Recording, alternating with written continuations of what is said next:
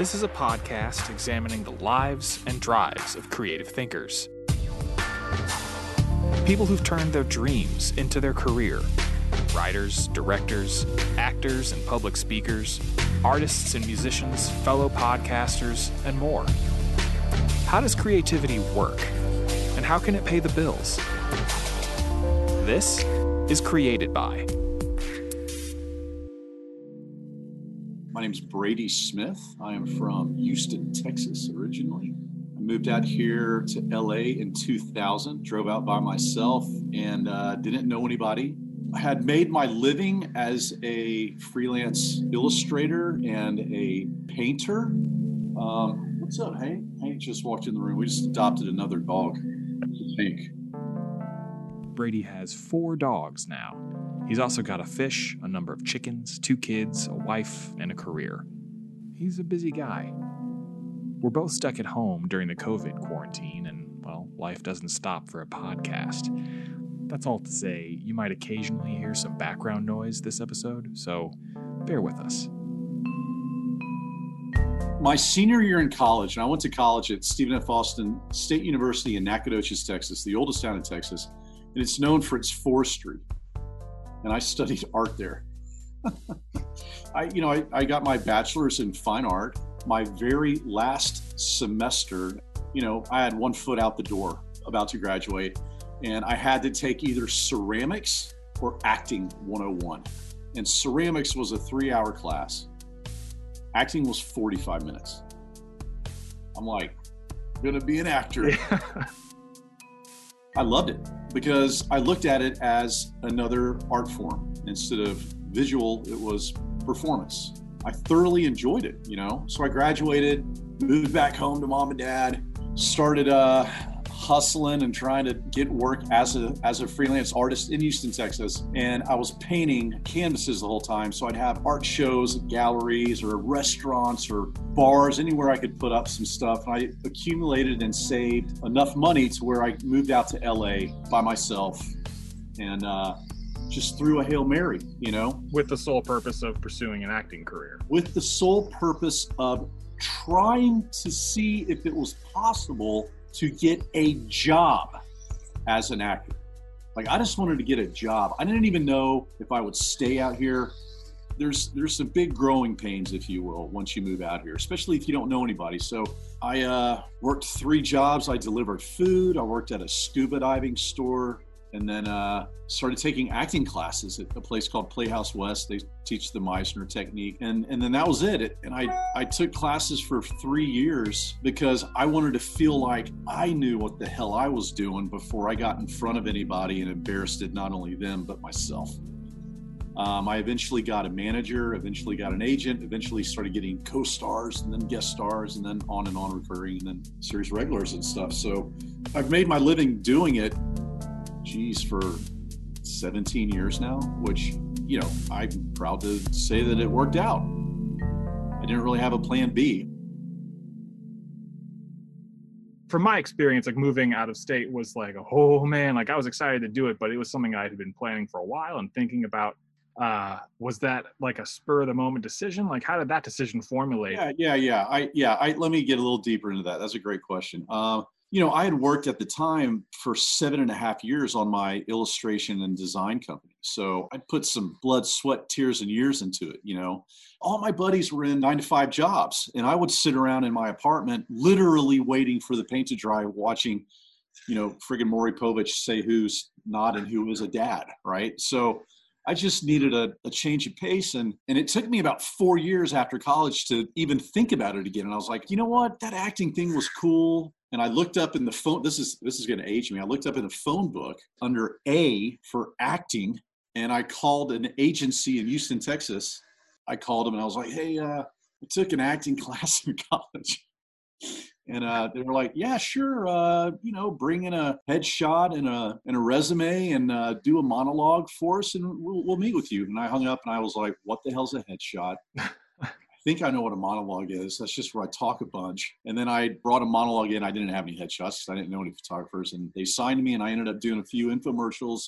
I did one for a toothpaste company, and I had to try it out for like 9 days. And then they had me on. It was my first on-camera thing. And the guy sat me down. He's like, just be honest with us and tell us about your experience with the product. And, you know, there was no rehearsal or anything. I just sat in the chair and the light on the camera came on. And I was like, oh, yeah, man, it really burned my gums. And I've had trouble eating. And he's like, cut, stop. You can't. No, not that honest. Well, I thought you wanted me to be honest. He's like, thank you very much. And I left. And I was there for maybe, Aaron, I kid you not, 16 seconds. Wow. Right? So months go by, and I get this check. This is going to make me sound shallow, but I want you to bear with me here. I get this check, and it's from my agency, the first check I ever got from them. And I put it in my glove box, and it sat there for about 14 months. I forgot about it. And then finally, I was, you know, this is at the bank back in the day where you get the tube, and it goes, and they were like, anything else? And I was like, oh, yeah. And I grabbed it, and I opened it, and I looked at the check, and it was for $600. And I honestly called my agency and I was like, I think there's a mistake. I think like you guys sent me $600. And they're like, well, that's what you got paid for that job. 16 seconds of work. Sweet. That's not bad. So I'm thinking all these numbers. Again, ignorance is bliss, right? I did a few plays. I did a few other things in Houston at a couple legitimate playhouses. And then I was like, you know what? I'm going to throw Hail Mary in. And I drove out here and that was it.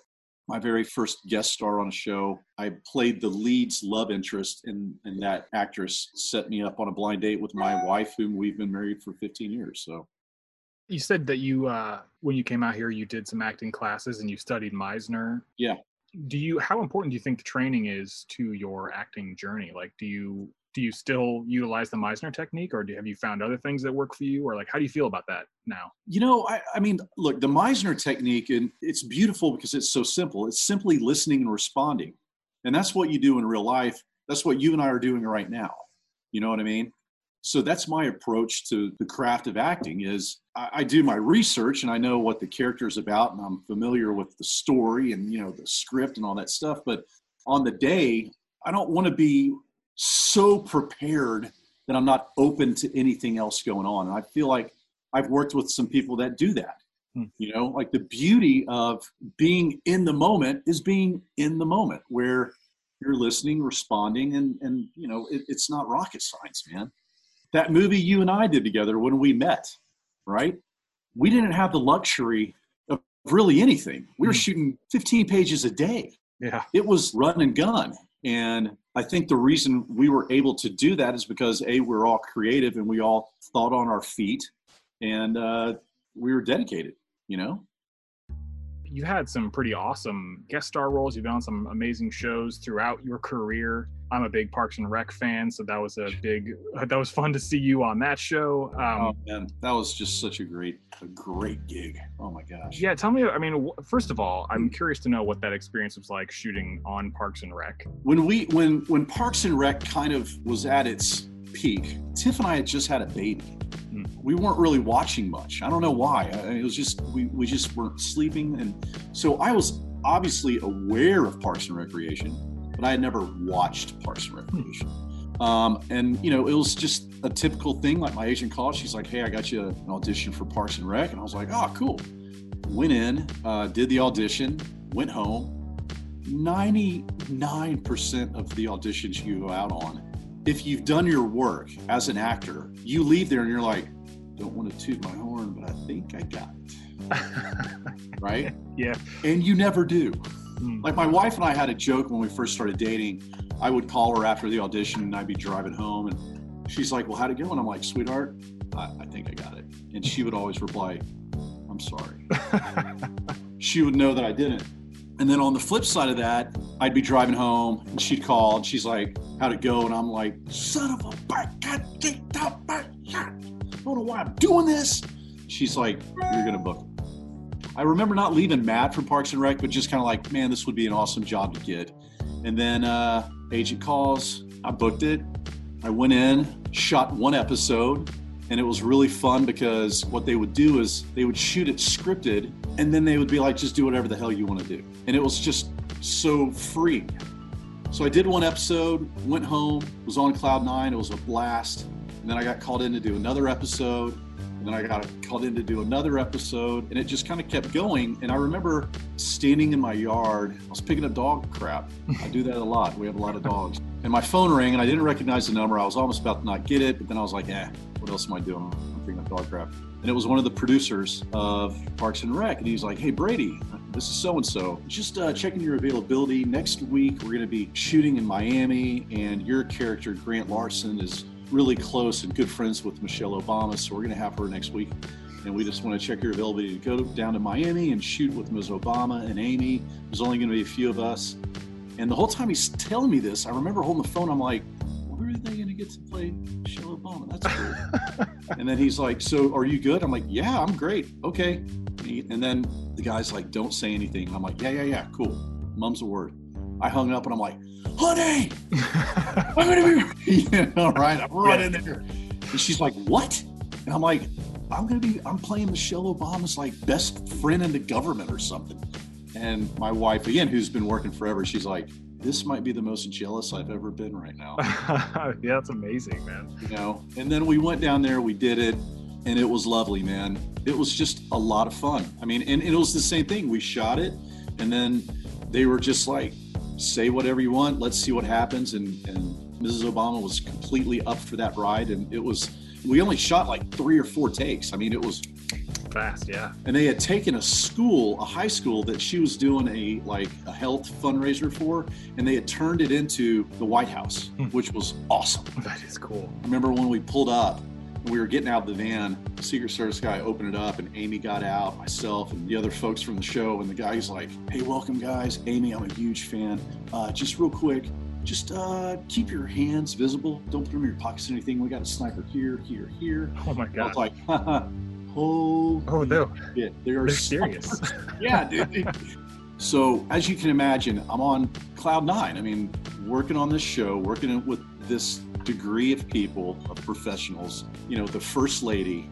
And I remember landing back here in Los Angeles, and I had a missed call from my agent. And I'm thinking it's going to be, some other awesomeness. And I listened to the message, and she's like, hey, Brady, I hope you had a good trip. Just letting you know, I got you an audition for Home Depot. It is tomorrow at 11. And I'm like, wow, what a beautiful slap of reality. You know what I mean? Aside from Parks and Rec, do you have a favorite acting job you've had so far? Like, what stands out to you? I always say, like, I've had big parts in small movies and small parts in big movies.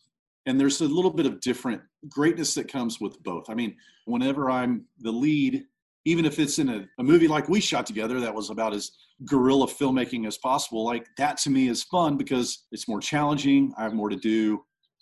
Then there's the big productions where, like, I had a role in First Man, the Damien Chazelle, Ryan Gosling pick. It was the biggest production I'd ever been a part of.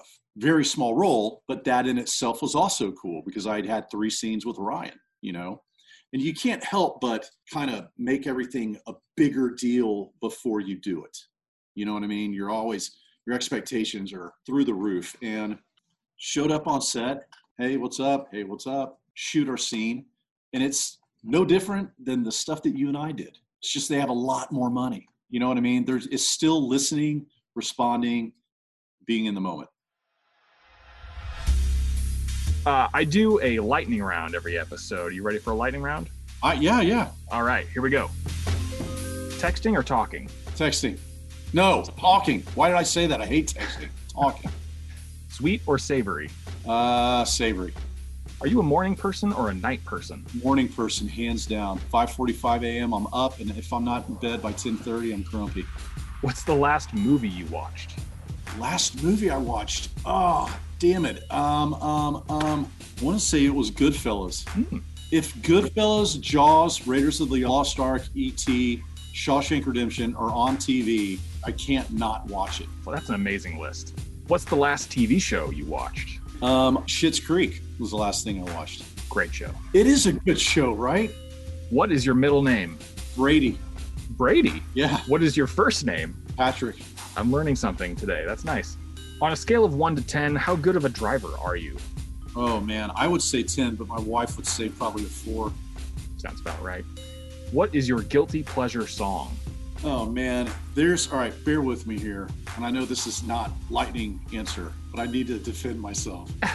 So when you have kids, you're watching a bunch of Disney Plus and all cartoons and right? Well, there's a new Disney show that Harper and Holt are just crazy about, and it's called Zombies.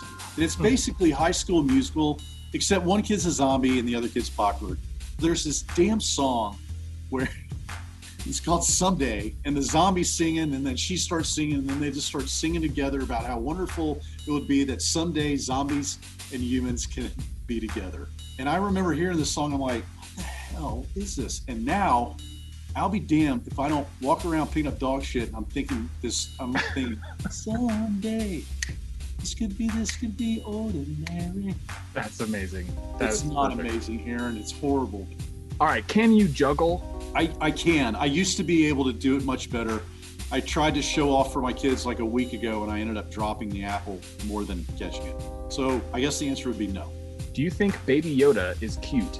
I think Baby Yoda is #adorbs. All right, how many spritzes of cologne is appropriate? For me personally, 0.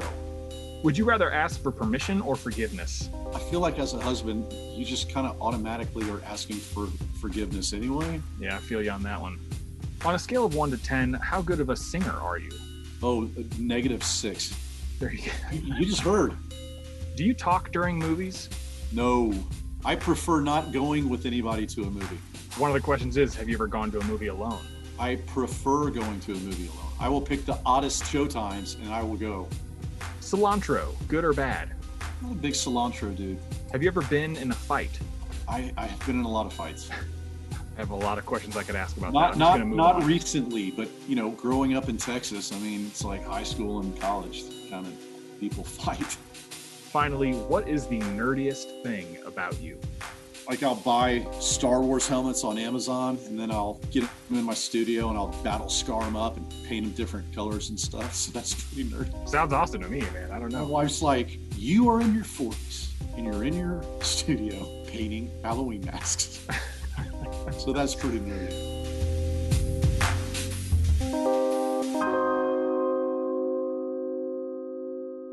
In addition to being an actor, you are also an artist, which you've mentioned already. You've had like dozens of exhibits, you've done books, and you've done like even stuff for clothing lines, and your artwork has been, as you said, has been developing for a long, long time.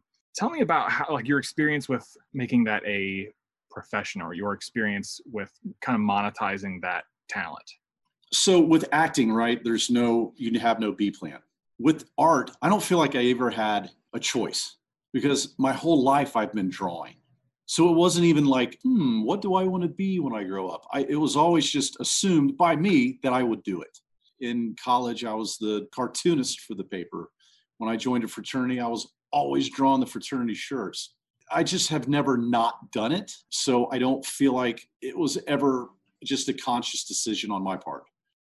You know, when I graduated college, I had the old school portfolio that you walk around with and you show people and they're flipping through your stuff. And I was trying to get jobs in an ad agency, or I remember Fossil Watches was big in Dallas, and that was kind of like a dream job at the time. But I'm super grateful I didn't get any of those jobs, because if I did, I might still be there. And nothing against the people who have made a career in one place for 25 years. I'm sure that just having that reliability of knowing that a check is on its way has got to be a good feeling, because I've never had that feeling. I'm always like, damn, I sure hope I get a residual check, or damn, when am I going to get paid for the last book or whatever? I don't miss security because I've never had the security. You know what I mean? Mm-hmm. It's always been on me. But I also like that too, because it's sink or swim. I've been just browsing through your stuff, which I love. All the stuff I've seen, all the stuff on your site is really interesting. Like, thanks, man. How did your style develop? Is that something you sort of consciously honed, or is it just something that kind of came out after years of doing it? I think my style changes, I think it's kind of, again, it kind of goes in that wave where you doodle and draw, and then it kind of, you find something that you like, and then that something leads to something else, and then it turns into this kind of rhythm where that's now your style. My style 5 years ago is very different than my style now. I also found like some of the stuff that I've been doing lately, which is very large, organic, colorful swatches, and then on top, linear black, folky drawings. I kind of, for lack of a better word, invented for that mural that I did in Salt Lake City, because I had 3 days to paint something that was 17 by 30 effing feet tall and long. And I was like, how am I even humanly possibly going to pull this off? Flew into Salt Lake City, bought the paint. Aaron Harvey helped me out. I called him. I'm like, dude, I might need somebody to lift paint buckets up to me. And I paint a circle, you paint the inside of the circle, because I had to be back at Alexa and Katie on Monday. And we flew there on Friday. Have you talked to Aaron yet? Yeah, he's on an episode coming up. Okay. You got to call him afterwards just to talk to him about this, because it was Survivor Salt Lake City. The side of this building was never not in the sun. It was 106 degrees. Oh, my God. Aaron and I drank so much water, and neither of us peed for 2 days because we were sweating out so much. That is insane. I'm telling you, it was not an ideal situation, but got the mural done, and it's just kind of taken this ride for me artistically, where now I enjoy that type of, I did a mural at LA Aleworks. Nice. So yeah, I think again, one job leads to another, and your style and everything, hopefully it changes, you don't want to ever ride out. So how do you challenge yourself? I feel like by sitting down and doodling, I know that sounds so such an easy answer, and I don't mean it to, but putting one foot forward, right? You have to do that. You as an artist, as a creative person, you have to create. And by creating, it means sitting down and making the time to do it. I do this daily journal that I've been doing for 18 years, and it's an illustrated journal of every single day, from the moment I met my wife to our marriage, to the birth of our children, to me talking to you right now. You know what I mean? So it's literally everything, but I have to sit down and do it. There are nights where I am dead ass tired, even when I'm on set, and it's like a 30-hour freaking day, it feels like, and I go back to the hotel, I can barely keep my eyes open. I make myself do it. Well, I wanted to ask you about those. How do those come into shape? What's your process with those? Do you kind of sit down and just kind of let it come out, or do you have an idea when you sit down? There's two answers to that. The first answer is the daily planner that I do, the one that I do every single day, that's in a, just a bound notebook. The stuff I have on my website are actual trips that I've taken where I put a lot more time into them. Gotcha. I wouldn't bring all my good Faber-Castell pens and stuff on trips. So what I do is I have just a little bitty notebook, and I just jot down a very quick visual so I wouldn't forget it. So then when I would get home, I'd have my little notepad, just a little spiral thing, like a mead, back in the day. And then I just lay it out, flesh it out, and then ink it in, and then have a documentation of my trip. One of the things I wanted to ask you about was how quarantine life has affected your creative output. For myself, I was anticipating having a lot of extra time and being like, oh man, this is a great time to write. And I think a month went by, and I'd written half a page, and I wasn't producing anything. And then so finally I kind of got fed up with that and decided to kick into gear with a podcast, or to do something, to have something to put out there. Right. How has your creativity been affected by all of this? It really hasn't, because as far as, look, in acting and show business, yeah, that's like a graveyard standstill right now. It hasn't been made public yet, but I'm doing 3 more books. Oh, wow. 1 children's book and 2 graphic novels where I'm writing and illustrating both. All the books I'm doing are being published by Penguin. And, nobody's in Penguin headquarters right now in New York. So that being said, I am on deadline, so I have to do it. The only thing that has affected me with quarantine is that it's just harder to get down there to do work because the kids aren't in school. That's it. I mean, I'm still getting it done. It's just getting it done in hour and a half, 2-hour sessions sporadically through the day. Mm-hmm. I mean, even 15 minutes if I could get down there. You know how it is with writing, right? I mean, people who have not written before, I feel like sometimes, and this isn't bashing anybody, it's just they don't know the process. I mean, when you write something, you don't just have 15 minutes go into your writing space and all of a sudden start just jamming away and writing for 15 minutes, Mm-hmm. There's a lot of thought that goes into it, and a lot of prep. So mental energy. A lot, man. And a lot of, like you said, you know, you wrote a half a page in a month, and then some days you'll write 15 pages in a day. You know what I mean? So it all fluctuates. With all of the work and struggle that goes into any kind of discipline, especially acting, with all of that uphill work that creativity requires, why do you do it? Because I can't, like, what else am I going to do?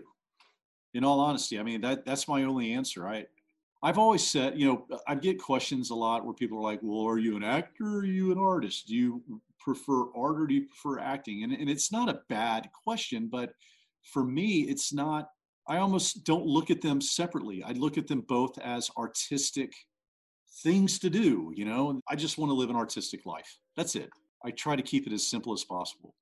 Artists need to create. I mean, it's as much a part of their being as is exercising and eating and breathing, right? You have to do it.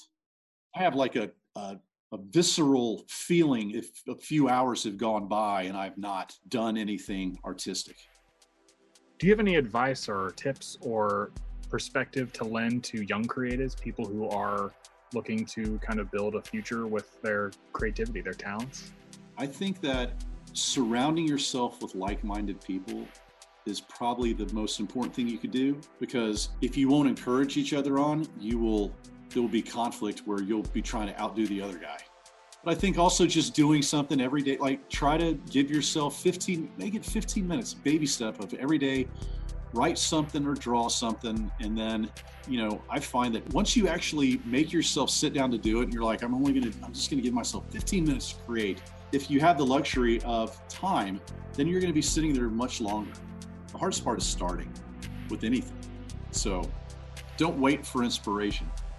God, it's so cliche, right? But I truly feel like if there's no way you're going to stop and you're not going to give up, then you will do something in what you are trying to strive to be. Just don't give yourself an excuse not to.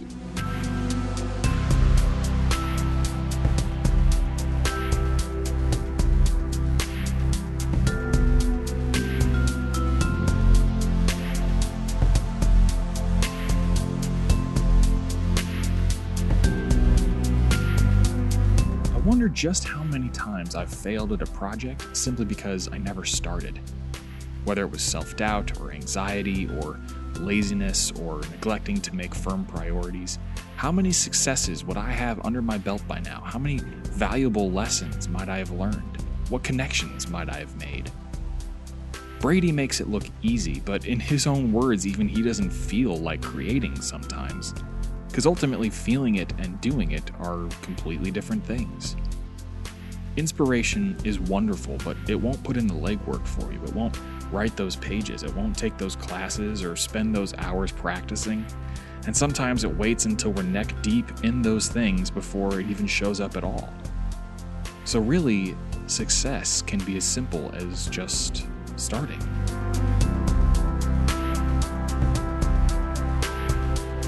To check out Brady's artwork, go to www.bradysmith.com, where you can find information on his books, his paintings, his illustrated journals, and more. And you can follow him on Instagram @BradySmithHere. This podcast and its music are produced and mixed by me, Aaron Miles. To find out more about the show, the guests, or myself, check out createdby-podcast.com. And follow Created By on social. It's @created_podcast on Twitter and on Instagram @createdbypodcast. If you want to follow me on Instagram, I'm @MarsMilas, but fair warning, it's a lot of dogs and food, and no, I am not sorry. Finally, if you haven't already, please do subscribe for more episodes and leave a rating. I love to see 5 stars if you think I've earned it. I hope you found this week's episode as interesting as I did. There's a new one next week, which you definitely don't want to miss. Until then, I hope you are inviting inspiration, but not waiting for it. Take those first steps or pick up wherever you left off, put in some work, and see if inspiration meets you halfway. Thanks again for tuning in. I'm Aaron Miles.